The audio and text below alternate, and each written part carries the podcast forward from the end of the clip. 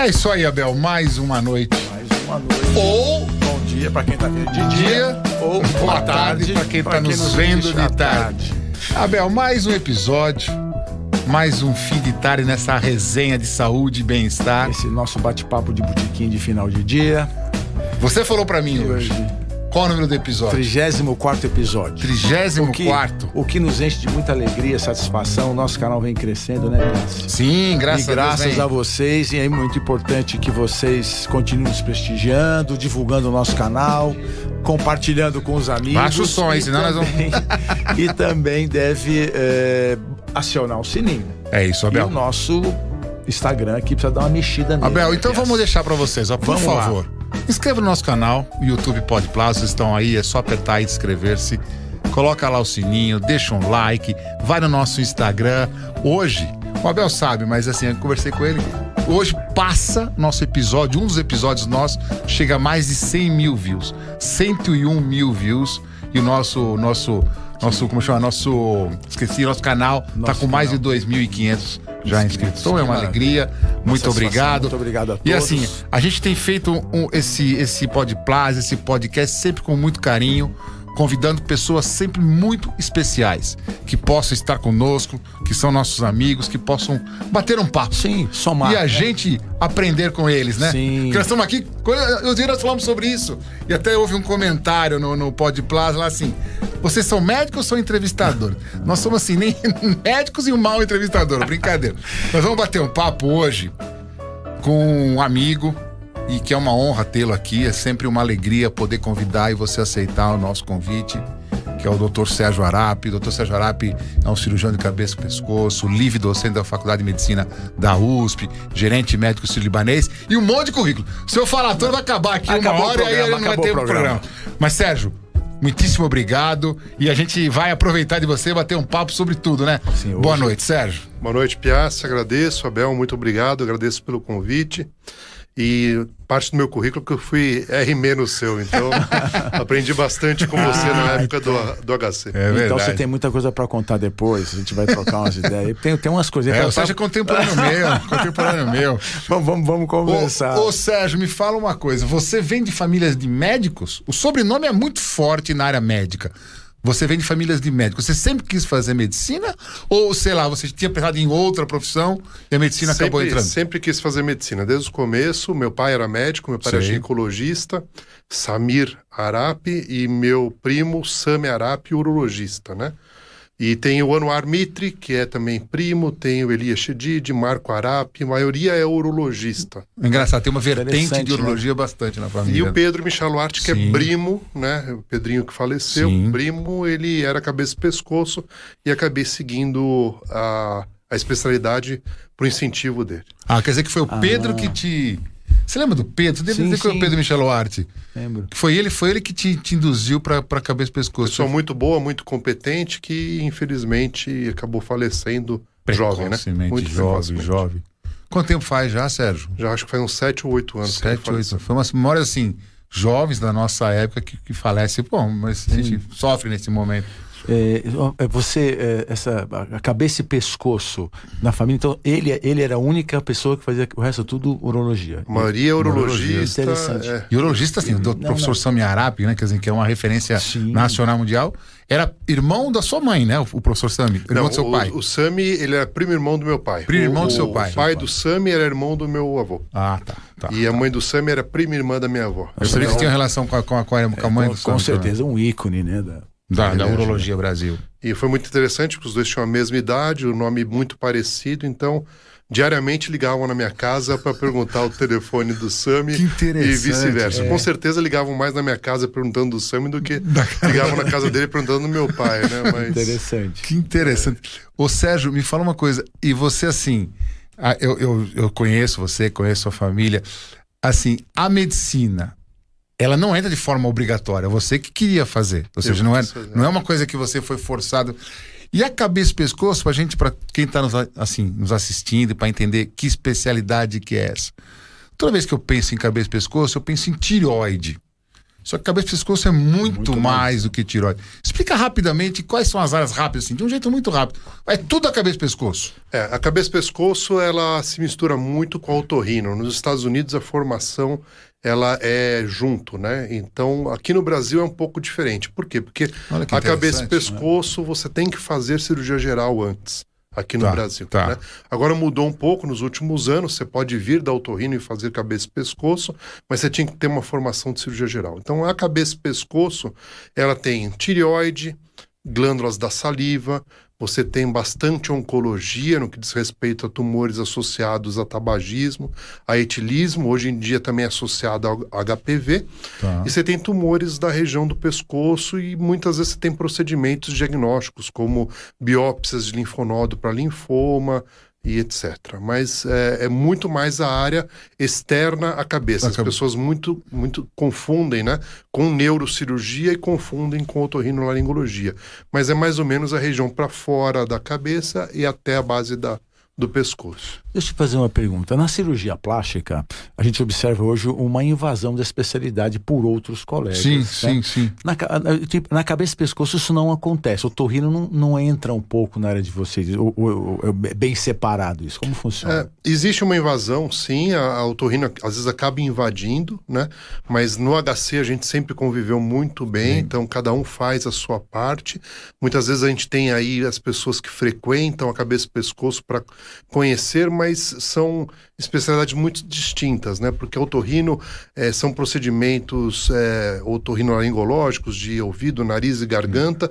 Eles não gostam muito de fazer a região da tireoide, fazer a região do pescoço, então eles acabam deixando isso para que a gente faça. E a formação em cirurgia geral é, é importante no que diz respeito a reparo de vasos, no que diz respeito a pós-operatório. Então a gente tem a, a formação, né? É, Sim, aliás, que a sim. gente fez estágio em UTI, coisa que eles não fazem, né? O pré-requisito para cabeça e pescoço é um ou dois anos de Dois geral? anos de cirurgia anos. geral e agora a otorrinolaringologia. Ah, pode fazer o torrino e entrar na cabeça e pescoço do Depois HC? pode Pode. Ah, que Para cabeça e interessante. pescoço não precisa, né, fazer cirurgia geral, né? Preci- Para cabeça e pescoço precisa? Precisa. Não, desculpa. Para o torrino não, o torrino é direto. Tá direto, é acesso né? direto, Tá. acesso direto.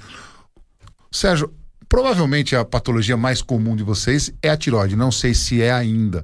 Mas depois a gente fala um pouco de tiroide, mas assim, eu penso, eu tenho uma vivência pessoal que eu tive de, de um, de um- não, não de, um- de um conhecido, não de parente, mas diagnóstico de, câncer de boca. O, o, o dentista, ele está habituado a fazer diagnóstico? Quem faz diagnóstico de câncer de boca? A gente precisa Não, não boca lábio, assim, interno, na mucosa, lábio, né? A gente precisa contar com o dentista para fazer o diagnóstico. Então, Tá. como o dentista, a pessoa vai muito mais ao dentista do que ao médico, então ele é o primeiro ponto de, de contato. Então, ele identificar que existe algum tipo de lesão, a gente tem aquelas lesões brancas, a gente tem aquelas lesões avermelhadas, a lesão branca era um pouco menos suspeita, mas ela le- leva a suspeita em 20% dos casos e a lesão vermelha ela é mais frequentemente como? Uma bolinha? Que, que é um. uma bolinha, ou uma úlcera, né? Com Tá. uma lesão elevada, é, uma lesão que sangra, e também está associado ao tabagismo e ao etilismo. Então, quando faz esse diagnóstico, o dentista ele pode fazer a biópsia. A gente não recomenda que ele tente fazer o tratamento. Primeiro, porque o tratamento de câncer é exclusivo para médicos, Médico, né? tá, então, tá. é, quando a pessoa tenta fazer a ressecção é, da lesão e é uma ressecção incompleta, isso atrapalha bastante o cirurgião. Por quê? Porque você não sabe aonde estava essa lesão, a gente tem que fazer uma ressecção mais completa. Para quem está nos acompanhando, Sérgio, eu uma vez escutei, não sei se isso é verdade, isso é leigamente falando, uma afta ou uma leucoplasia, aquelas lesões brancas, que não cicatrizam e não melhoram em 15 dias. É o tempo ma- que tem que se preocupar ou não? Isso, é, isso não é uma. Não é A um- gente sempre leva em consideração a rouquidão, que passa, que não passa depois de 15 dias, Tá. procurar o médico. E uma lesão branca que não passa, deve procurar um médico para tentar fazer pelo menos um tratamento, às vezes com corticoide tópico, e se de repente, depois de 15 dias desse tratamento, não melhorar, a gente sugere sim a biópsia. Qual, qual é o tumor mais frequente das mucosas? O tumor mais frequente da mucosa, a gente tem o tumor de boca, né? E aí a gente tem que levar em consideração aquele U perigoso, né? Então a borda da língua, né? E o sualho da boca. E a gente tem agora tumores que são menos frequentes, que é da garganta, né? Da amígdala, por exemplo, da laringe. Né? Esses são os tumores de mucosa, todos associados ao tabagismo. Nos últimos anos, a gente tem o, o HPV como fator uh, de risco, principalmente para aquelas pessoas que não bebem e não fumam. A gente não entendia por que, que uma pessoa tinha esse tipo de tumor, nunca fumou, nunca bebeu, talvez esteja associado ao HPV. HPV. E esse U perigoso é, é região que, entre aspas, a evolução dele é muito ruim, é isso? Não, não, é o lugar que a gente mais identifica. Ah, o lugar que você mais, mais identifica. identifica e é onde você tem a ação do, do cigarro e da bebida, né? Tá, é, mas o, o cigarro e a bebida, ele pode ter ação no esôfago, no estômago, no pulmão, na bexiga. Então, a gente tem que tomar muito cuidado, porque às vezes pode ser o primeiro tumor que a pessoa. Nós temos aqui um gaúcho, o Frasson. O Frasson. O seu, seu, seu, eu, eu, eu encontrei com ele, falei, o episódio dele tá um sucesso no. Esse, esse, tipo de bebida quente, tipo chimarrão, isso também aumenta a incidência? Ou isso era meio balela? Sim. Você ia perguntar isso? Todos os gaúchos. Aumenta, né? aumenta, aumenta o risco do mesmo jeito que refluxo. Né? Então, alguns tumores de, de laringe, é, o paciente ele pode ter um refluxo crônico, essa lesão crônica, né? Então, é, a, o ponto mais importante é a lesão crônica. Então, você lesa a mucosa por causa do cigarro, você lesa a mucosa por causa da bebida, você pode lesar por causa da temperatura e também você pode lesar por causa do ácido do por refluxo. causa do ácido do refluxo. Interessante. Quando, quando você fala bebida, né? é, é, assim, é o cara que bebe com muita frequência. Existe alguma, alguma bebida que, que possa levar mais? Por exemplo, o cigarro e o cachimbo, a gente sabe que tem suas diferenças na, na incidência. Tem alguma coisa assim em relação à bebida, não? Sim, a bebida, quanto mais forte, mais risco você tem. Então. Ela queima mais, né? Aparentemente, o álcool mais concentrado, você sente. sente mais, você sente queimar mais. Aquela mesmo, né? cachaça, né? né? Aquela 40%. Então, a, a, né? é, o, a graduação da bebida é importante e também a frequência da bebida é importante. Você tomar um vinho por dia, isso vai te proteger até das questões cardiológicas, mas se você toma, por exemplo, meia garrafa de destilado e depende da potência do destilado, isso pode agredir mais. Né? E a temperatura também, né? Então o chimarrão é importante. Do mesmo jeito que tinha o vício anterior das pessoas fumarem com o cigarro com a ponta para dentro da, da boca, né? Então isso também aumenta porque vai queimando e é, essa lesão crônica acaba causando né, a, a, o câncer, né? Ou seja, de um jeito muito simples assim, as patologias mais frequentes da cabeça e pescoço são oncológicas ou são benignas? No seu dia a dia, na sua clínica? Depende da, de quando você é, está vendo, né? Então, tá. do, do, ponto de vista, né? Se você está dentro da sua clínica privada, o que é mais frequente que que é, mais é tireoide. Frequente? Que é, mas lesões benignas ou lesões malignas da tiroide? É, a ma maioria hoje é lesão ma maligna, maligna, mas não, não fiquem preocupados, tá? Por quê? Tá. Porque o que é benigno acaba não chegando até o cirurgião. Tá. Então, a gente tem uma característica muito interessante, que a gente tem uma clínica, entre aspas, pequena, mas a maioria dos pacientes que chega à sua clínica são pacientes cirúrgicos. Então, é, quando a pessoa te procura, normalmente já passou por outro colega e já indicou a cirurgia. Hum. É, quando você olha no serviço público, a maioria são casos oncológicos, talvez por um vício, porque os pacientes que têm doença benigna, eles acabam ficando, aguardando é, na fila para fazer o procedimento. Então é muito comum câncer de boca, câncer de laringe, é, mas tem bastante tireoide também no, no... Ou seja, na, assim, tipo, na, na listagem, ou seja, no top 5, top da, da cirurgia da tireoide em relação ao câncer na mulher, qual que é? é ele tem que, tem que posição? Mama é o primeiro, é, não sei o que é o segundo? Está em oitavo lugar, o que... câncer de tireoide, né? Tá. Mas por sorte é o que menos causa morte. Tá. Né? Então a morte é raríssimo de acontecer. Então, esse é o ponto mais importante. Quando o paciente procura na internet, ele acaba encontrando só as tragédias, ele não vê o que, que é bom né, do, do câncer, que você tem 99, 98% de chance de cura. Só para eu terminar. E qual o diagnóstico? Como é que eu faço diagnóstico? Sem, sem, sem. Tipo, eu tenho algum sintoma? O câncer de tireoide leva algum sintoma precoce assim, inicialmente? A maioria é assintomático. E, inclusive, na, na Sociedade Americana de Tireoide de 2015, não recomenda fazer o ultrassom como triagem Por quê? Porque ele é tão bonzinho que se você fizer o diagnóstico com meio centímetro, ou fizer o diagnóstico com um centímetro e meio, dois centímetros, não muda a chance de cura. Então, não, não deve se estimular fazer ultrassom de tireoide como rotina, de Rotina, tipo, tipo. E aí, mas e, e o diagnóstico é o acaso? Ele é feito ao acaso, às vezes a pessoa faz um exame, identifica um nódulo, ou a pessoa eh, tem um nódulo visível ou palpável no Palpável. pescoço. Tá. Aí sim tem que fazer o diagnóstico. E Sérgio, qual é a posição do Brasil em relação aos outros países no, com- no câncer de tiroide? É muito parecido. Ele é muito parecido. É muito mais frequente na mulher, quase sete vezes mais frequente na mulher do que no homem. Ele é um pouco mais agressivo quando aparece no, No homem. homem. Essa porque assim, a gente observa com uma frequência muito grande nos nossos consultórios pacientes que tomam aquelas fórmulas para emagrecer, que estimulam o tireoide e tudo mais.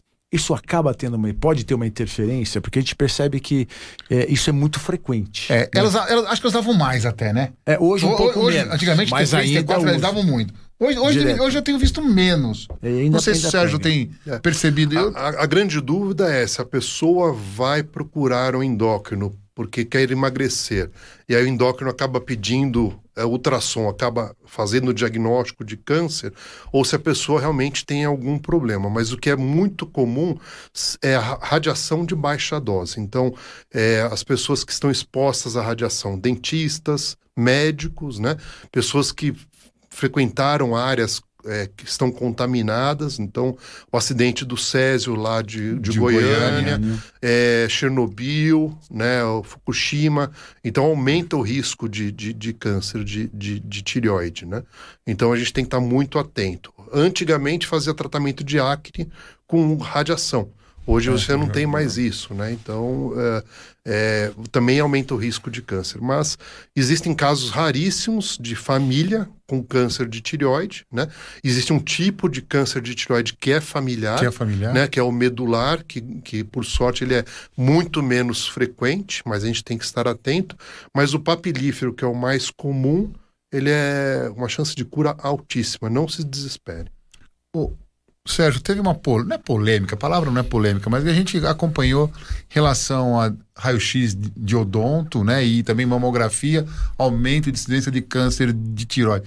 Isso ainda se fala nisso ou isso já é uma coisa que os trabalhos mostraram que não é verdade mais? Ou indo... Se fala, então é importante toda vez que a pessoa for no dentista solicitar o protetor de tireoide, porque justamente Olha que interessante essa- para quem está nos bom, acompanhando. muito Essa radiação de baixa dose e muito próxima da região da tireoide, é, as pessoas às vezes colocam um avental para proteger, ah, se você está grávida, não está grávida, Sim. mas E não esquece, esquece a tireoide. de proteger. Então, se a pessoa não tiver o protetor de tireoide, puxa um pouquinho o avental para cima e protege Quer dizer, a aquela tireoide. panorâmica de mandíbula que a gente faz assim, e faz frequente, né? toda hora. Faz. Vejo minhas filhas que foram colocar aparelho, não Sim. sei o que, toda hora estão fazendo um.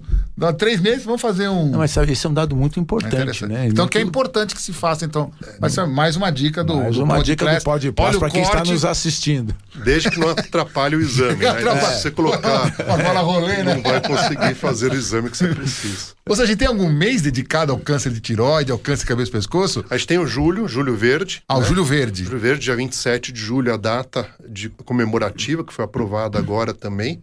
E a gente faz a campanha de câncer de cabeça e pescoço. Então, na verdade, dentro desse mês, a gente aproveita e faz a campanha também de tireoide. Ah, eu não sabia que tinha o Júlio Verde. Júlio, Júlio Verde, é, Verde, é câncer de cabeça e pescoço. Câncer de cabeça e E pescoço. dia 27 é o dia de comemoração. É, na- é, o cigarro, ele traz muitos malefícios, a gente sabe disso, mas o, o- o câncer na base da língua, né, que a gente é, é, observa isso, qual- hoje você acha que diminuiu? Porque hoje as pessoas Porque diminuiu, as menos, pessoas fumando estão menos. fumando menos. Isso teve uma relação direta? Como, que- como que a gente A, gente não isso? percebeu ainda estatisticamente uma diminuição nesse tipo de tumor. Por quê? Porque esse tipo de tumor está associado ao tabagismo e etilismo e às vezes está associado à classe social pela questão do tipo de cigarro e também pela questão de quantidade de bebida, né? Quando você olha na estatística do INCA, continua no mesmo lugar, quinto Bom. lugar no homem, pouquinho mais para frente na mulher, mas também é frequente. Né? É, o que a gente percebe é que as pessoas estão fazendo o diagnóstico mais precoce, mas o, o, impacto isso na saúde pública ainda não é identificado. Nos Estados Unidos, 70% dos tumores já são diagnosticados precocemente. Então imagine isso para a saúde pública, o custo de tratamento. No Brasil ainda continua 70% sendo tumores avançados e que o custo e tempo de sala, o gasto com material é altíssimo. né? Então a gente precisa mudar a mentalidade das pessoas para fazerem o diagnóstico precoce. Ô, Sérgio, utilidade pública agora, aquela É. coisa. Uma vez também, coisa leiga, que se você diluindo o álcool, ele melhora isso. É, essa- essas complicações de, de CA de esôfago, CA de estômago, Mas- CA de boca. Você Diluindo- bebe, bebe vinho e bebe logo água em seguida. Ah. Aí você toma uma cachaça e bebe água em seguida. Ou seja, você não deixa.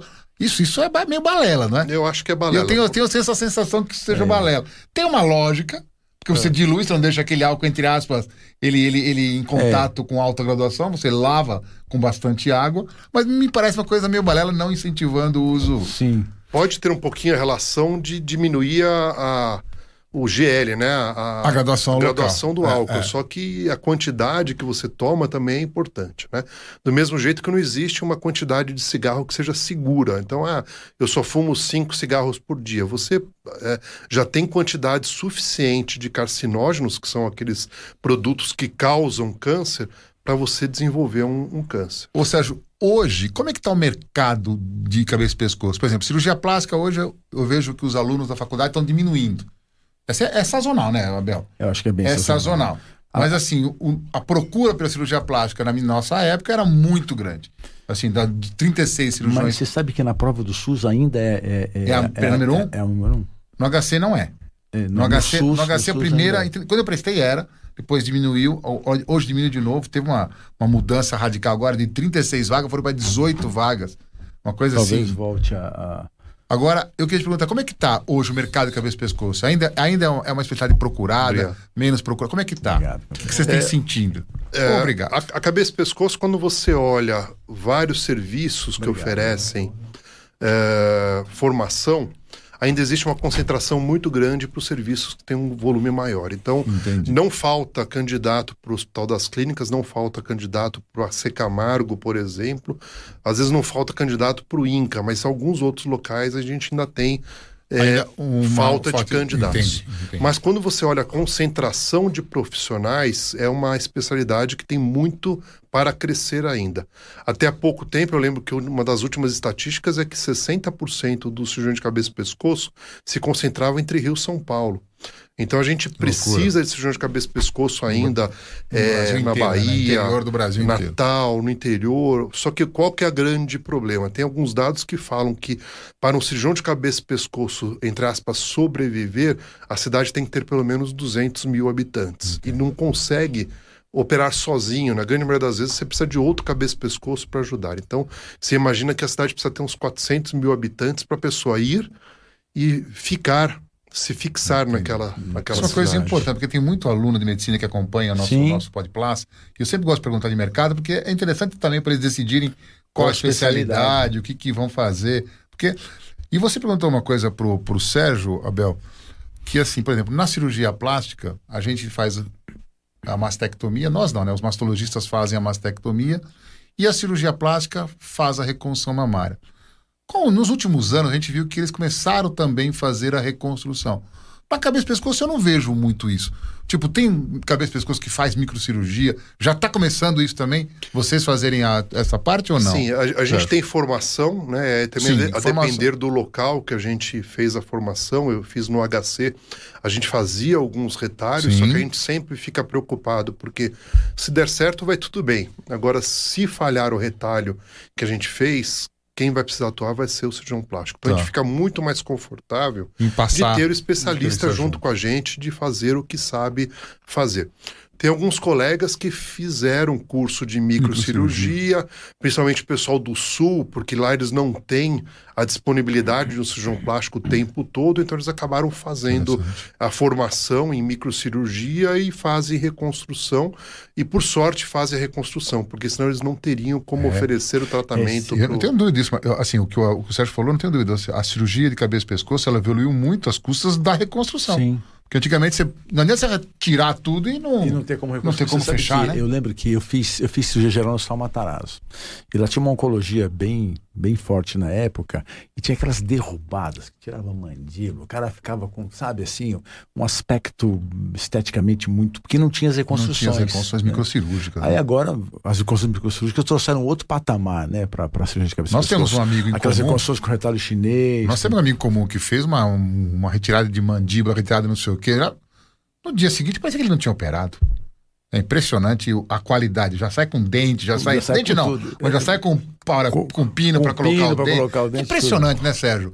A prototipagem e. Não, Evoluiu muito. A tecnologia evoluiu. impactou, e, né? e a, muito. a oncologia evoluiu muito. Então, infelizmente, o câncer de boca ainda é cirurgia dependente. Olha que interessante. Quer dizer, quimio e rádio, pouco. É muito pouco. Mas da faringe para frente, a quimioterapia, a radioterapia, hoje a imunoterapia tem ajudado bastante a evitar esse tipo de cirurgia de grande porte. A gente ainda faz cirurgias de grande porte, mas a grande maioria ainda é para tumores de cavidade oral que respondem muito mal à quimioterapia, respondem muito Porque- mal à radioterapia. É, assim, gente, mexer no pescoço é, é muito complicado, né? É uma anatomia muito rica. Tudo que. Nossa. Tudo, imagina, tudo que sai do, do, do sistema nervoso central passa pelo pescoço, né? Então, assim, o cirurgião tem que conhecer a anatomia muito É um bem. anatomista, né? É um anatomista. Muito bem. E tiroide, que tem os nervinhos dentro da tiroide é. lá. E, e- e assim, Um nervinho. um, um- um um- um- um vacilo, o cara perde a voz, né? Paratiroide. Paratiroide. Quer dizer, é, é uma cirurgia delicada. É uma Eu- cirurgia de lupa, ou Sérgio? Hoje Ou em dia, acho que habitualmente todo não. mundo opera É com- lindo, é lindo. É uma cirurgia que é linda. Você, como se você fizesse uma escultura para cada cirurgia e depois você fecha e não, não vê. O robô É entrou, grande- Sérgio, ou não? O robô o, entrou? O, o robô ele entrou, ele tem a sua indicação é, nos Estados Unidos para tumores de faringe e laringe T1 e T2. Tá. Para quem tá tumores- acompanhando, tem um e T2 são mais, são mais, precoces, iniciais. Tá. E também para tumores benignos, por exemplo, aqueles tumores de glândula salivar que você tem que às vezes você tem que fazer uma cirurgia muito grande para acessar, é, você consegue com o robô fazer esse tipo de cirurgia. É, é proibido o uso do robô para tireoide nos Estados Unidos. Olha que interessante, é proibido. Proibido, é. Mas tentou-se fazer, né? Eu lembro que... Tentou-se Sim, é. fazer aqui no Brasil, é, começaram a ensaiar o uso, mas também foi proibido pelo Conselho Federal de Medicina em nossa. 2017. Algumas pessoas ainda insistiram, mas agora a sociedade se posicionou contra. E não tem vantagem, até o contrário, existem riscos associados a fazer eh, procedimentos. O acesso tem que ser ou pela axila, ou por trás da orelha, ou pela boca, e aí aumenta eh, uma cirurgia que você faz Sim, a tiroide tá aqui na um pele, né? centímetro da, de É. distância da pele, que você sabe que a linha de força e você faz a incisão muito bem, desaparece depois. Diminuiu de- também, né. Sérgio? Diminuiu. A cisão hoje É, tá pequena. Quando hoje eu tá- aprendi eram 8 a 10 centímetros, hoje eu Exato. faço com 2 centímetros e meio, sem necessidade de ótica, e uso lupa. Né? Então a lupa de 2,5, a lupa de 3,5, Quer dizer, tem uma visão tridimensional, ajuda bastante a fazer a cirurgia e completamente adequado no que diz respeito à parte estética funcional, com riscos baixos, mas exi- existem. Você mesmo falou. Rouquidão. Então, se alguém falar que a tireoidectomia n- não tem risco, foge, porque está mentindo. Você tem risco de rouquidão e você tem risco de queda de cálcio. É pequeno, de meio a 2% de uma rouquidão definitiva, de meio a 2% de chance de queda do cálcio definitivamente, tem que tomar para o resto da vida, mas toda cirurgia tem seu risco. Sim. Ou seja, eu lembro lá no Sírio que tinha uns quartos, eu não lembro agora que andaram, que era no que tinha que a pessoa tomava algum rádio e ficava fechado, tudo. Isso se faz ainda? Qual que tratamento que era isso? Era uma tipo uma ablação, tipo rádio? Se faz. A- O tratamento para câncer de tireoide ele é inicial cirúrgico. Tá. Depois do diagnóstico, depois que você faz a biópsia, você identifica que tipo de tumor. Tem alguns tumores, como por exemplo o papilífero folicular, que você pode fazer a radioiodoterapia complementar. Ou seja, ela não trata doença grosseira, ela complementa o tratamento cirúrgico. Tá, Então, se o paciente tem um tumor muito pequeno, não tem vantagem de se indicar o iodo radioativo complementar. Mas se o paciente tem um extravasamento para fora da tireoide, alguns números X de linfonodos, né, você pode precisar complementar com radiodo. Então você pega é, é como se fosse uma cirurgia, um, um tratamento de radioterapia é, guiada. É o melhor tipo de tratamento que você tem. Você Entendi. dá um remédio, ele leva o iodo radioativo para dentro da célula de tireoide Que de câncer esse, esse, esse capta e queima de dentro Então, para fora. Então, entendi. se todo tumor tivesse esse tipo de tratamento, Seria, seria a melhor coisa possível para ser E feita. aí todas as excreções, né? Urina e tudo, ele, na verdade, ele está contaminado por esse radioterapia. O quarto tem que ser chumbado, Chumbado. então você tem que ter Isso tem ainda no hospital? Dois quartos Dois no quartos décimo quarto No andar. 14 quarto andar. Tá. Tudo que sai do quarto tem que ficar guardado numa área do hospital até ter o decaimento dessa radiação antes de ser desprezado. Tem uma pergunta aqui de um- uma pessoa que está nos prestigiando. Pergunte. Perguntando o seguinte: é, qual que é a incidência do- dos, dos tumores oriundos de resquício dentário? Dente que fica com a raiz, que não se retira por trauma, ou mesmo por uma, por uma manobra. Qual a incidência disso aqui? E- É, é- é raríssimo, né? A gente tem, por exemplo, a ameloblastoma. O Alexandre deve lembrar Sim, da sim, época sim. da residência. A gente Sim. tratou vários casos parecidos, né? Que são tumores eh, odontogênicos, são tumores de, de mandíbula, né? Mas é muito, muito, muito raro, é muito pouco frequente. E é muito mais comum o bucomaxilo eh, tratar esse tipo de doença. Eu acho que eles têm a capacidade muito melhor do que a nossa para tratar as, do- as doenças benignas iniciais do, da, da- dos tumores odontogênicos. A gente fica muito mais com os tumores malignos, que são mais raros. Perfeito. Ô Sérgio, mudando um pouquinho de assunto, você, assim, cirurgião plástico, cirurgião plástico, cirurgião cabeça e pescoço, extremamente gabaritado, procurado no hospital, por que, que você vai para uma área de administração? Da onde que vem seu, sua vertente? É, é da, veia. da lado brimo, assim, de ser? Da onde que vem esse lado de, de administração? Eu acho que foi uma questão familiar, né? Eu, Tá. eu perdi, perdi meu pai na no segundo ano da faculdade, eu tive que assumir muitas ah, ah, atividades administrativas, mas o que foi muito importante para mim foi quando eu comecei no Sírio-Libanês. Então, eu comecei em 97, eh, como plantonista, era muito interessante, porque o plantonista do hospital ele tinha data de validade, então, assim, válido até tanto, então, a minha validade era até 2000, eh, até eh, 2000. Então, eu entrei em 97, eu tinha que sair até 2000. Quando chegou em 2000, eh, o professor Dyer, eu tenho muito a agradecer a ele, ele, o Raul veio aqui, né, participar Sim, das- sim, o Raul esteve conosco aqui. da sua podcast, né? Então, eh, ele chegou, eu estou precisando de alguém para cuidar dos plantonistas, então eu gostaria que você me ajudasse e continuasse. Eu continuei. Então, eh, nós fizemos protocolos, eu não tinha ideia do que, que era um protocolo. Então, eh, ah, como é que vai ser o atendimento de hipertensão? Como é que vai ser o pico hipertensivo? Como é que vai ser o atendimento de edema agudo? Eh, e uma época que queriam eh, tirar o plantonista de internação do hospital, a gente fez estatística de atendimento, a gente conseguiu comprovar que a gente atendia quase 30 pacientes por dia dentro do hospital Bastante. e acabei ficando. Disso me pediram para coordenar a unidade de internação semi-intensiva. Em 2006, eh, por coincidência ou não, em 2005, saiu o administrador do centro cirúrgico do hospital, que era um cabeça e pescoço. Eh, o Enes Donizete, ele, ele ia assumir, não ia assumir essa posição. Eh, Me convidaram em 2006 e eu estou desde 2006 como gerente, depois superintendente do centro cirúrgico. Fiz uma formação eh, acadêmica de doutorado e docência, e no meio do caminho eu fiz uma formação administrativa na GV e na Dom Cabral. Então, eu tenho essa vida meio que. Y, né? Vou para lá, vou para cá. Acabei decidindo por sair do HC agora em agosto, me dedicar ao consultório e dedicar ao, ao Sírio.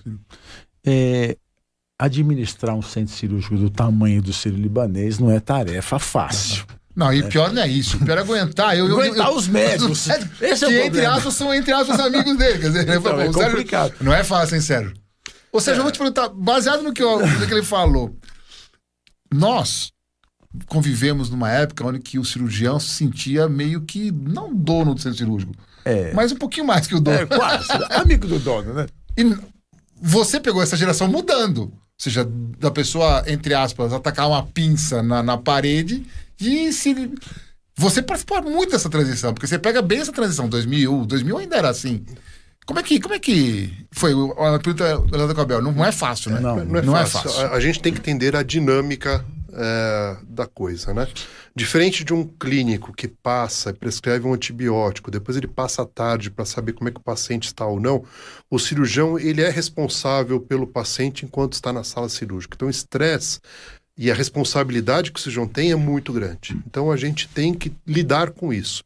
É, a gente não permite é, mosquitos voadores dentro do centro cirúrgico, né? Pra Eu- quem, pra quem tá nos acompanhando, isso não é um hábito. Hábito não, assim, não é todo mundo. Eu, por exemplo, nunca fiz, mas era muito, assim, era muito comum. Mas eram poucos. né, não era um também. pouco. A, a É. grande maioria Eu, tinha. eu vi, eu vi algum. Vi Na, pouco, na minha, na nossa eu escola era, era frequente.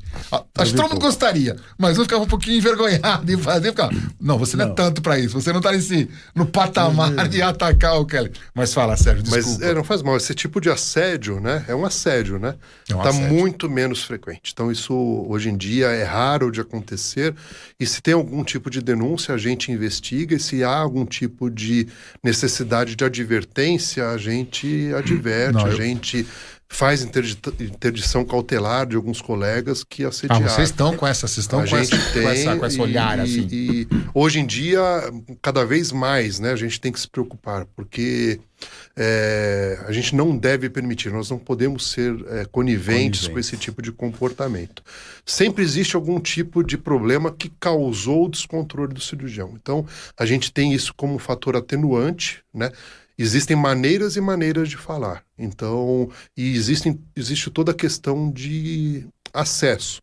Então, o cirurgião ele tem acesso à enfermeira coordenadora, acesso à, enfermeira gerente. Eu, eu tenho que agradecer muito a Andrea, que é a minha gerente do centro cirúrgico, é uma pessoa que é completamente competente. Eu tenho o Arthur Segurado, que é o Anestesia. anestesista, que é o responsável pela parte de anestesia. Tem o pessoal dos- da central. O Arthur teve conosco aqui Sim, também. sim. O Arthur teve aqui Teve. conosco, teve, teve. Central teve. de materiais, tenho também o pessoal da engenharia. Todo esse apoio é muito importante. Eu não faço nada sozinho, né? Mas a questão de ser é, médico com volume grande dentro da instituição, com formação, com docência, era da faculdade, isso dá tem um um respeito. Mas, muito maior. Seja assim, eu, durante uma época da minha vida, eu fui gerente de um ambulatório. E o difícil é você lidar com a vaidade de alguns colegas, né? Porque tem colega que ele acha que, como você muito bem colocou, ele acha que ele pode algumas coisas que nada vai acontecer comigo, né? Por outro lado, eu também vivencio o lado da Câmara Técnica do CRM, que é, é o que você acabou de colocar. O cirurgião ele é absolutamente responsável por tudo que acontece dentro da sala de cirurgia. E a gente observa muitos problemas com bisturi elétrico, né? problemas com, com, com sequel que não esvaziou, enfim. Como que, vocês, como que você lida nessas situações? Onde existe um problema do equipamento, sequel que não esvaziou, um bisturi elétrico que deu problema. Como, como que você lida com isso com o cirurgião? Então, nós temos duas maneiras de lidar. Primeiro, a gente tem que resolver o problema. Então, a gente sempre tem que contar com backup. Então, bisturi elétrico, nós temos 22 salas, nós temos 26 bisturis elétricos. Nós temos vários eh, aparelhos de, de compressão de membro. Se tem algum dano ao paciente, a gente leva como evento adverso, a gente tem que investigar.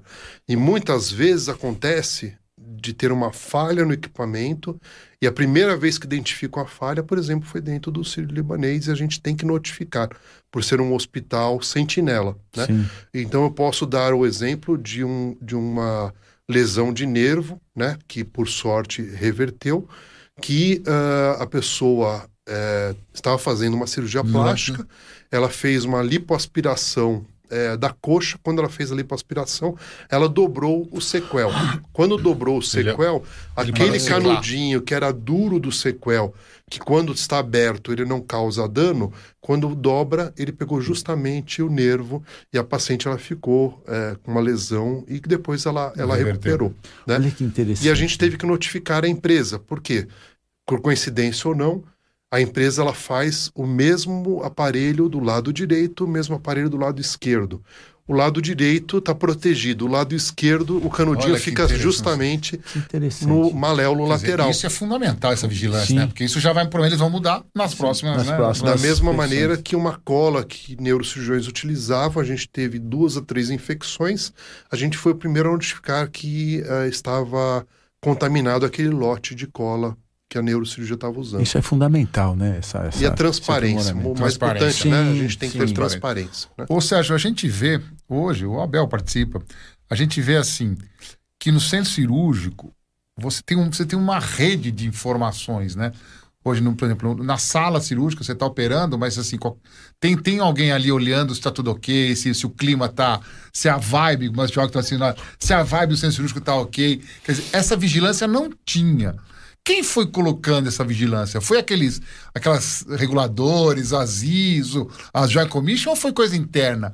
Porque hoje eu tenho a sensação que a- não é, não é- não é que nós sejamos vigiados, mas a gente hoje em Não, dia nós trabalha. somos. Não, somos. As cirurgias são todas filmadas. Filmado. hoje, né? Qual- de quem quem coloca isso? Isso é, uma- é vocês foram olhando outro serviço? Mas- Você, isso é da, da- dessa Joint Commission? Não, é é uma, é uma decisão nossa, né? Tá. Então, assim, eu tenho muito orgulho de ter implantado o time-out e a demarcação de lateralidade no Sírio. Cara, isso é uma coisa importantíssima. Eu não sei, eu sei se a gente. Não sírio-libanês, vamos tirar sírio-libanês, vamos falar todos os hospitais, vamos falar Brasil. Qual o número de eventos adversos de tipo, você operar o lado errado? Isso era muito comum, não era, sério? Muito comum, não. Não, não. Muito comum que eu falo assim, mas isso acontecia. Acontecia. E isso vem para evitar esse tipo, pra você identificar certinho o paciente, ver se vai operar aquele lado mesmo. Isso muda, muda, muda a história. Os né, eventos do- adversos mais frequentes que a gente tem é cirurgia no lado errado, no paciente errado, esquecimento de corpo estranho. Ainda tem isso, Sérgio? Ainda tem isso. Então, Em 2021, com todos os check, checklists, que existe. ainda tem então, isso. todos os hospitais que são certificados, eles são obrigados a notificar a certificadora quando acontece. Mas isso é uma questão estatística. A gente não deve é, Claro, se claro. acostumar com a estatística. Claro mas a cada não. 16 mil cirurgias vai haver um esquecimento de corpo estranho. Independente de todos os processos que você fizer. 16 mil cirurgias. Cirurgias. Então, é baixo, mas, é mas baixo. se você for, se Mas- você mas for o- tem um É impacto você é 100%, é. muito grande, um impacto muito grande, né? É, agora a gente não deve ter esse tipo de problema. É, são problemas totalmente evitáveis. Agora, só, só para eu não perder essa minha pergunta. Por exemplo, para quem está nos acompanhando, que é público leigo, que não está acostumado assim, todas as gases, gases é aquele paninho desse tamanho. Fala, pô, gente Abel sabe, Abel? Aí tem o marcador rádio, rádio opaco, ou seja, aquele marca com o raio-x. A gente conta uma gase, tipo, por uma. uma por uma. Isso é nacional? Todos os hospitais fazem essa. Ou não? Você Deveria ser. Isso é obrigatório já. deveria ser não é o nacional. Ciro Libanês, não, Não, é, não é.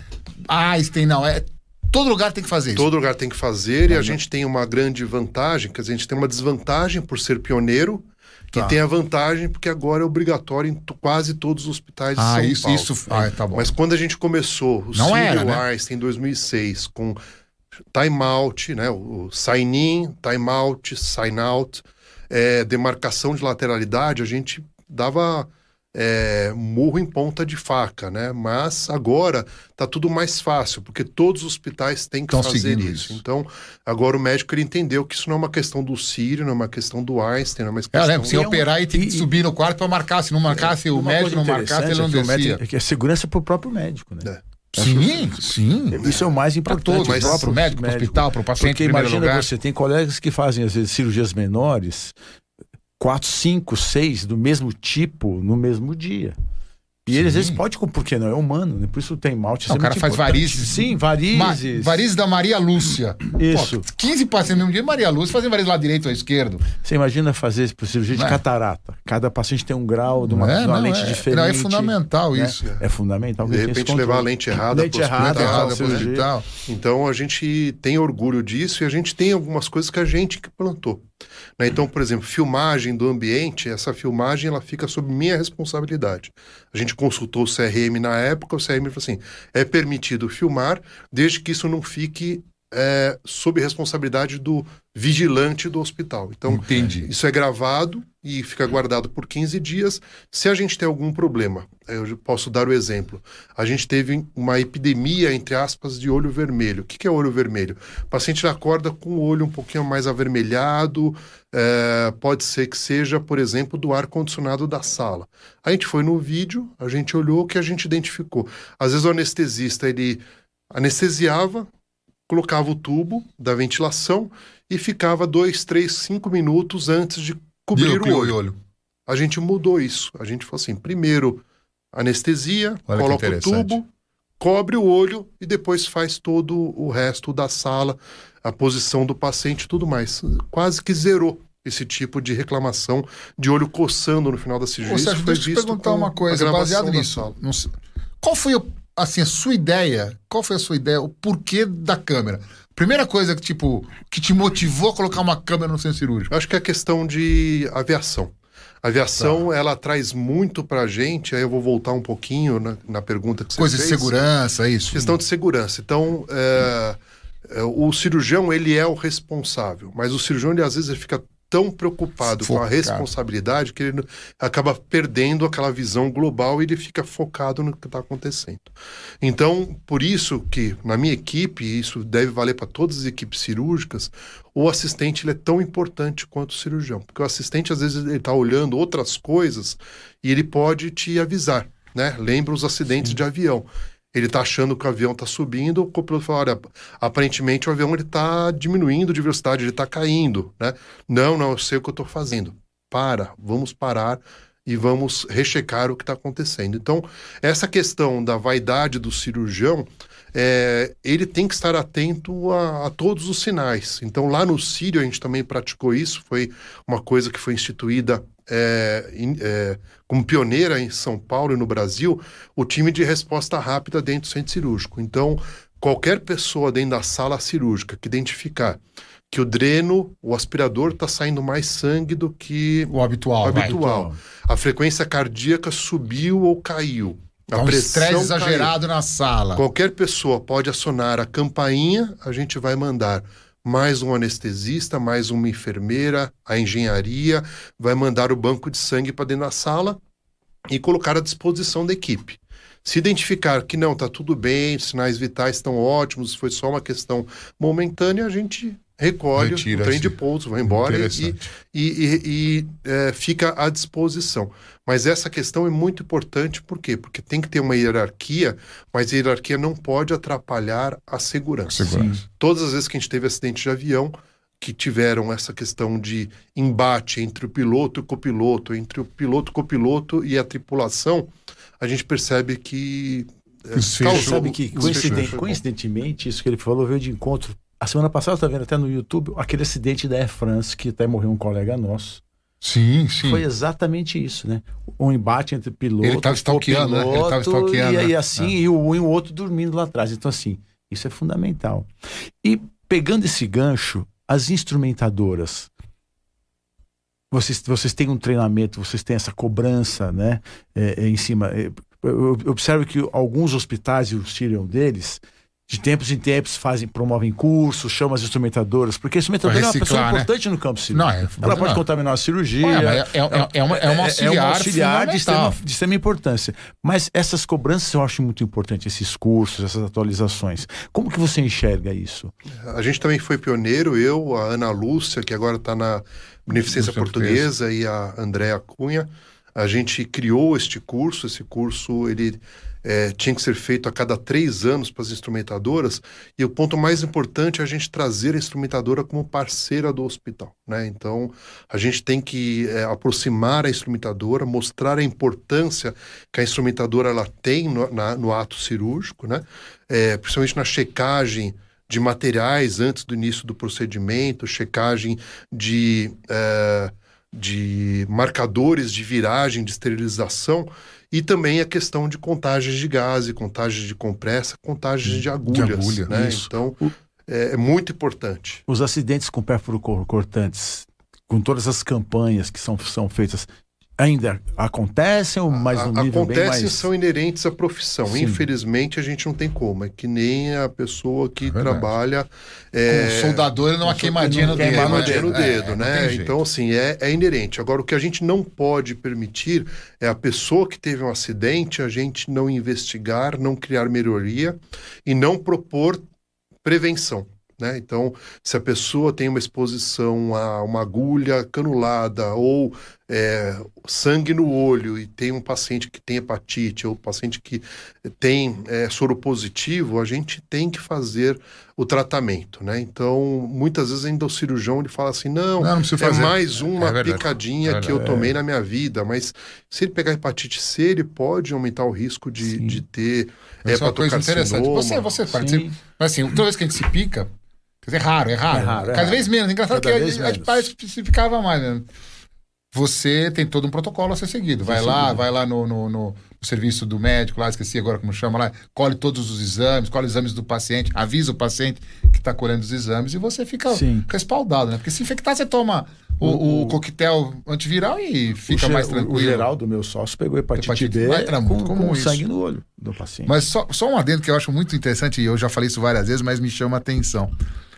Toda vez que a gente compara a segurança da, da cirurgia plástica, da cirurgia geral, da cirurgia, da anestesia como um todo, a gente sempre faz uma alusão ou uma analogia a, ao avião, né? A segurança, porque eu acho que o checklist do avião é o checklist mais detalhado, né? Assim, o cara fica uma hora antes do voo fazendo tudo.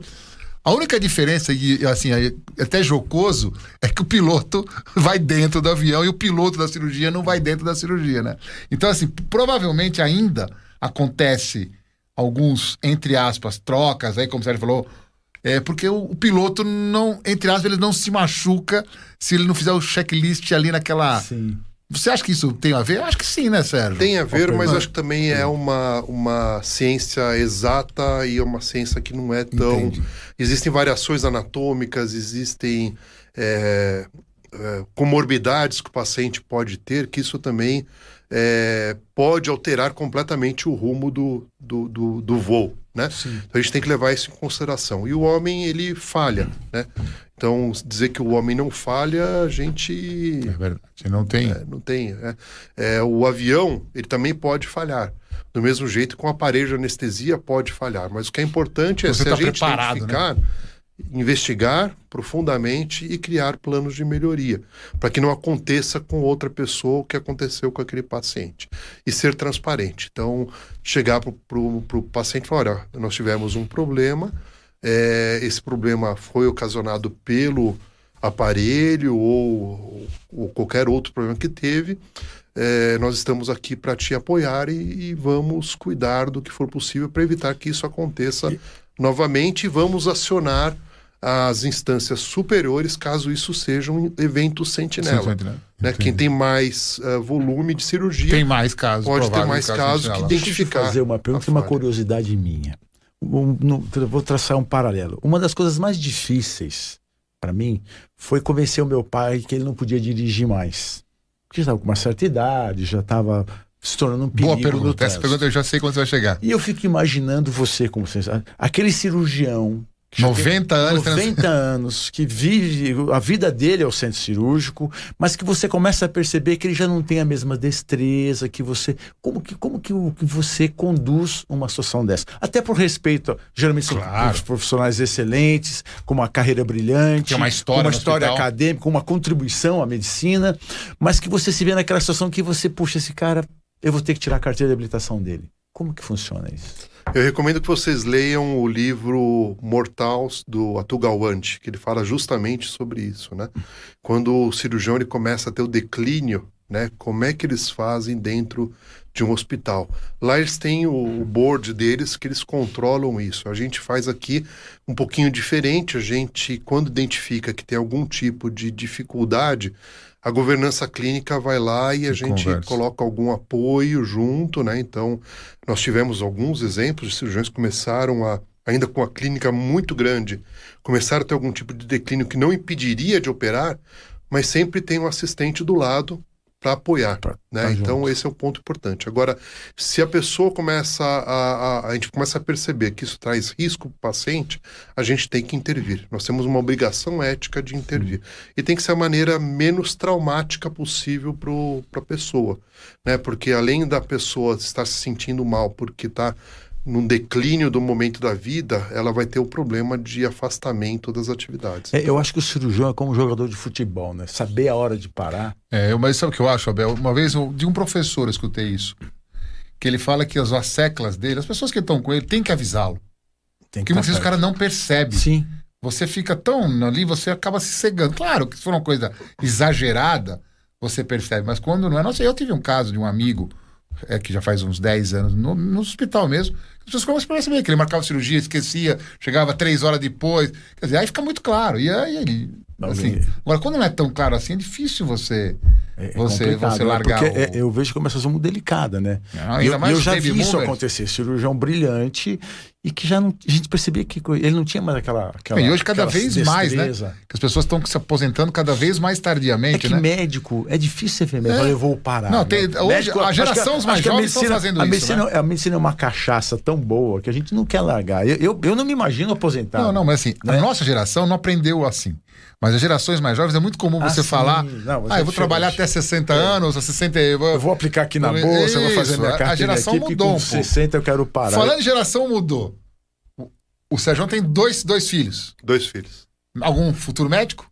Não, um tá fazendo duas engenharias, Duas como Duas assim? engenharias. tá fazendo poli, lá ele tá fazendo materiais e metalúrgica e tá fazendo também química na, na FEI.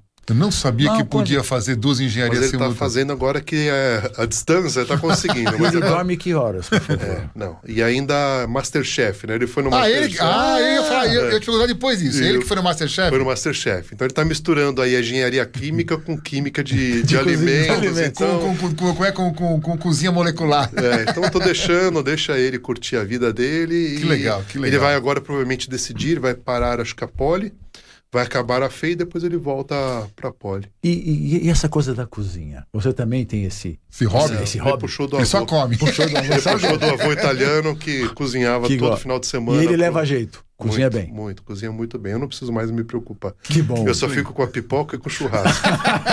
o resto eu Que deixo pra ele. delícia. Você sabe que é uma das minhas frustrações não saber cozinhar, né, cara? Eu Ô, acho Sérgio, e você? Qual que é seu hobby, assim? Sei lá, não é hobby, mas o que você faz pra Eu- passar o tempo, assim, todo esse estresse, imagina, dessa, da Por incrível que pareça, eu gosto muito de carros antigos e mexer nos carros antigos. Então eu tenho um Jeep 46, eu tenho um Jeep 74, esse foi premiado já duas vezes, e comprei agora um caminhão 42 da Segunda Guerra E Mundial. você mexe, tipo, você legal. tem a, a- Você faz a mecânica. A, Claro, parte, a parte de segurança eu não, me, não mexo. Tá. Então, assim, freio, coisa que eu posso me arriscar de me machucar, eu, eu não mexo. Mas, assim, acabamentos, Acabamento. procura de, de, De peça. peças e, e detalhes, eu, eu gosto de, E, de você gosta de coisas relacionadas à guerra ou foi coincidência? O Jeep com o Eu caminhão? fiz exército, acho que você fez também. não fiz, não fez, fiz, eu né? fiz, eu, eu- mas eu. É, eu fiz exército, eu acho interessante, mas acho que uma questão de preservação da história.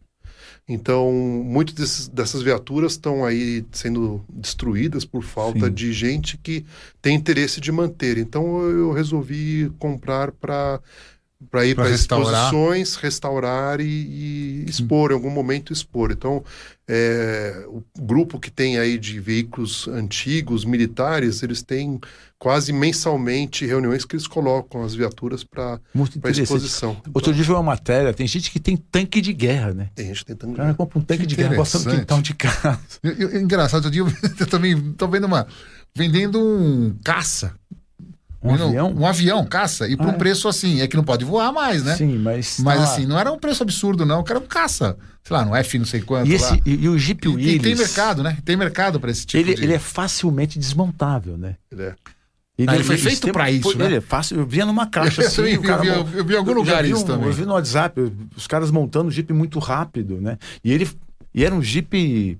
É é uma, uma- aliás, foi uma, da- uma das grandes preocupações hoje, é porque a Ford comprou a Willys e de- parou com a fabricação do Jeep. E agora ela comprou a Troller, A Troller. e não vai deixar mais a Troller fabricar os Jeeps, né?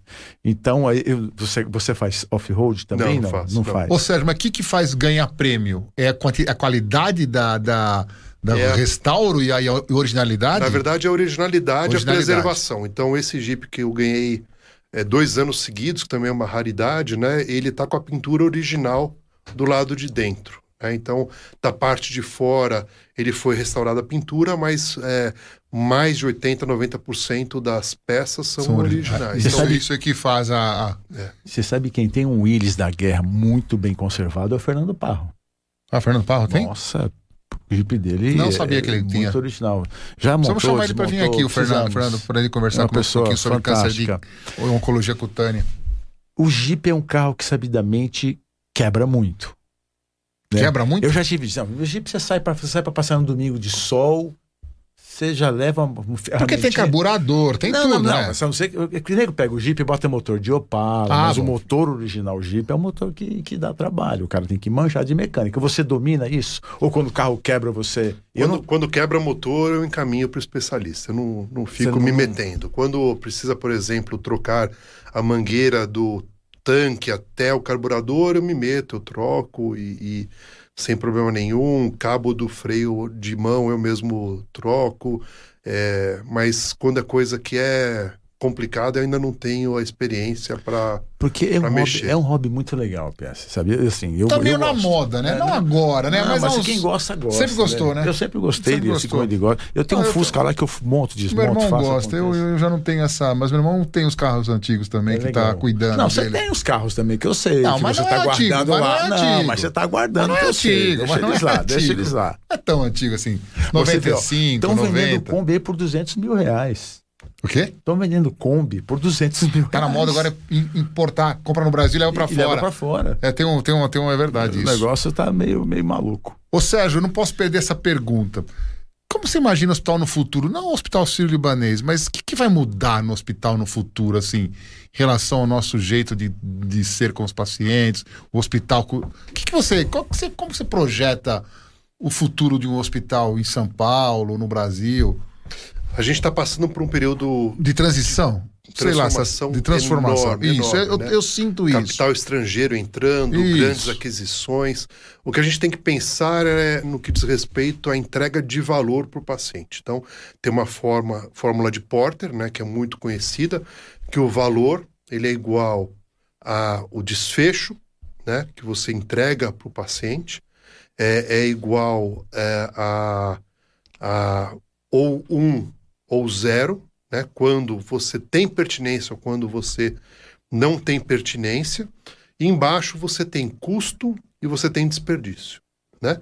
É, então é, é muito importante você entregar valor para o paciente, desde que você tenha pertinência no procedimento cirúrgico. Então eu vou dar alguns exemplos de robótica e cirurgia plástica, tá? É, a robótica você pode fazer a cirurgia da vesícula linda, perfeita, é, sem nenhum tipo de desfecho é, indesejado, mas você vai ter um custo enorme para fazer uma cirurgia dessa, quase o dobro do, do preço para você fazer a robótica, e com desperdício de material. Entendo. isso. Então você não está entregando valor fazendo isso. a colecistectomia. Aí as desculpas é, mas o cirurgião ele faz 20 colecistectomias porque ele aprende a operar para depois ele fazer uma pancreatectomia. Quem que paga essa conta? Né? Entendo. Isso é um treinamento para o cirurgião, não deveria ser o, o paciente que pagaria para isso. Do mesmo jeito você tem na plástica, eu posso falar besteira, Sim. lipoaspiração. Você tem o lipoaspirador, você tem o vibrolipo, você tem o lipolaser, você tem Agora o Renúvel, Renúvel. o Body Tight. é, qual a melhoria que você está entregando para o paciente fazendo uso desses, desses equipamentos. Se você comprovar que você tem 80% de melhoria, você não tem reinternação, você não tem queimadura da pele, porque a gente tem alguns eventos de queimadura, Sim. não no cílio, mas tem queimaduras sim, sim. na pele tá usando uma esse vez. renúvel. Verdade. Então, é, você vai fazer 80% das cirurgias excelentes, melhores, só que você vai ter 20% de eventos adversos que essa outra cirurgia não tem. Esse é o exemplo da tiroidectomia pela boca, Pela boca. que o pessoal está oferecendo agora. Existem complicações Pela que boca. pela boca Que essa eu não tinha nunca escutado. Esse eu não tinha escutado. nunca existiam antes, né? Então, é, surgir os orifícios, né? Mas Como chama fala, aquilo ali? é, notes. Notes, isso. É, Notes. é- é- é- tem a ver com isso. Mais ou menos, Tá. né? Mais ou menos, é o mesmo apelo, mas você Tá. tirar uma vesícula fazendo um acesso vaginal é uma coisa meio que impensável, para não ter uma cicatriz. Aí vão falar, mas tem a, a modelo que não quer a cicatriz no umbigo. vesícula pela vagina, É, tiram, não, faz não. não sei o que. Ele entra pela vagina e faz um, chama notes, né? Eu tinha esquecido. Sim. Também eu tava meio pegando, mas parou. Acho que faz Você uns sabe- 10 você sabe- anos. sabe, eu, eu vejo que a medicina às vezes toma um rumo meio perigoso, né? Que é o rumo do modismo. Né? E na nossa especialidade está acontecendo muito. Sim. Você quando, você quando por exemplo, uma tecnologia Mas do eu- renúvel que encarece a cirurgia, aumenta o tempo cirúrgico, duplica o tempo cirúrgico. Mas, Abel- a pergunta é a seguinte: qual é a, a real vantagem Então, de se estar utilizando? Mas eu isso? assim, eu vou, eu vou ser muito tranquilo e. Eu acho isso do Sírio um, um posicionamento muito interessante. Porque você vê que vários hospitais foram no Oba-Oba e já ofereceram Já, sim, ao, seu, ao, seu, ao, seu- ao corpo clínico o renúvel. Entendeu? Que é, um- que é um material que não está estudando, é, uma- é um jet plasma, é um plasma que faz uma a- retração na pele. por- E por assim, aqui. o Ciro não oferece isso. E eu já discuti várias vezes isso nas reuniões que eu faço de cirurgia plástica lá, que eu acho uma baita de uma prudência isso. Sim. Foi esperar. Você não precisa ser o primeiro da fila. Vamos ver como é que vai ser. Você vai lá porque você vai macular a minha imagem, a sua imagem, a imagem do hospital, a imagem. Porque você macula todo mundo, A né? troco- não é, não é de- a- só eu, entendeu? É, o- eu acho que o hospital tem esse posicionamento né? muito. Mas, mas conta pra mim, continua do futuro lá. Eu parei, cortei você. Então, a gente tem que pensar em entrega de valor. E aí a dificuldade que a gente tem de entrega de valor é como você consegue oferecer entrega de valor se você cuidar somente da saúde terciária. Né? Então, eh, o que a gente vê é que a gente vai ter que pensar em fazer saúde primária, Primária. também. Então, evitar que o paciente Se chegue intere, fique doente, vai. fique doente. Então, hoje a gente já tem aí as verticalizadas, né? Então, você tem os, os seguros que tem a seguradora e tem também a atenção primária e tem um hospital para internar. Precisa tomar cuidado para que isso não se transforme disclosure numa redução de custo. É. Né? Então, olha, você tem é, somente 40% de chance de se curar, eu não vou investir o que eu tenho que investir em você. Isso é um perigo. Né? Então, assim, é, o que a gente está pensando é oferecer atenção primária para algumas empresas. Então, a gente já tem várias empresas, Itaú, nós estamos Votorantim, que nós estamos cuidando, tem outras empresas que a gente tá- já está cuidando. E quando tem um evento que há necessidade de internação, a gente interna e oferece o tratamento dentro do hospital. Do hospital. Então, essa é uma maneira de você entregar valor. Reduz desperdício, reduz eh, custo, né? Desde que seja eh, necessário, a gente vai gastar. Então, se você tiver que gastar uma Claro. agulha de 18 mil reais, a gente Vai vai, gastar, gastar. mas desde que seja eh, pertinente o uso dessa agulha, com entrega de resultado e desfecho eh, mais adequados possíveis, né? E aí a gente tem indicadores, você mesmo falou, nós temos uma... Está vigiando o, o- o hospital, né? O centro cirúrgico. Nós temos vários indicadores que a gente acompanha. Então a gente tem indicador de reoperação, em até 7 a 10 dias.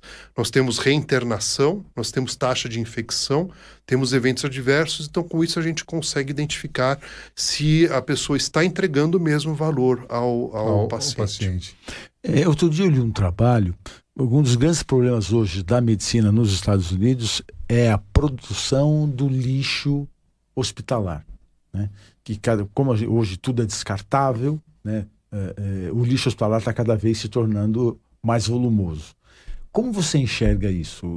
Como que você, como que, como vocês enfrentam esse, essa, esse O, problema? o, o Sírio, ele tem o, o Green Building, ele é um hospital verde, então toda a produção de carbono dentro dele, ele tem a compensação do carbono, então a gente tenta ao máximo mandar o que não é infectante para associações de reciclagem. O que é infectante, a gente é obrigado a entregar para as empresas que incineram. Por isso que às vezes o médico ele fica bravo. Eu quero levar é, esse produto que Eu tirei é, do paciente, tirei do paciente, não usei, ou para treinamento do residente, não pode. Porque se voltar para o mercado e você tem o número de série, o hospital responde. Responde. Então a gente tem que dar eh, eh, fim a tudo que é utilizado dentro do hospital. A gente tem a produção de energia, 100% da produção. Se o hospital eh, perder o acesso à rede elétrica, a gente tem a produção completa de energia. Isso é completamente eh, infinita, né? Então a gente compra combustível o tempo todo, a gente usa o gerador várias vezes durante o dia, justamente para cativar o fornecedor a trazer no caso de um problema. A gente tem, por exemplo, é, é, fontes de água dentro do, do hospital e nós também compramos caminhões de água todos os dias para caso haja falta a gente é, ter esse estoque de água dentro da instituição. Mas o importante é todo esse lixo a gente tem que dar um destino e é responsabilidade do hospital fazer isso.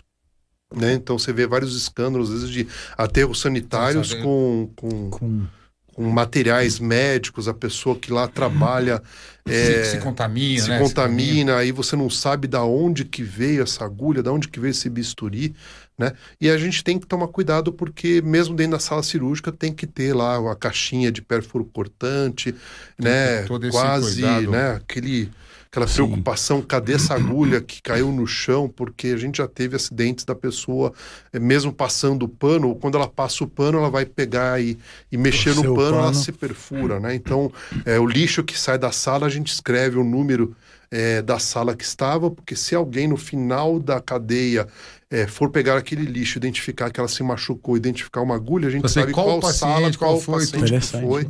Então, tudo isso é, é muito interessante. Quem quem está nos acompanhando, que não tem, né, não tem essa vivência hospitalar, provavelmente não sabe dessa complexidade que é Enorme. cuidar de todo esse cuidado ao paciente. Porque no fundo, no final, o que a gente quer é que o paciente seja, entre aspas, bem bem atendido. atendido. E para isso existe. Quantos funcionários tem hoje mais ou menos no hospital? 9 mil e poucos. Gente, é, é, 9 mil. é uma uma responsabilidade empresa grande. enorme, né? Não é uma empresa média, é uma empresa grande, né? Ou seja, e no fundo, para dar o desfecho é, favorável ao Agora, o paciente. paciente. Sérgio, já estamos aqui uma hora e quinze conversando.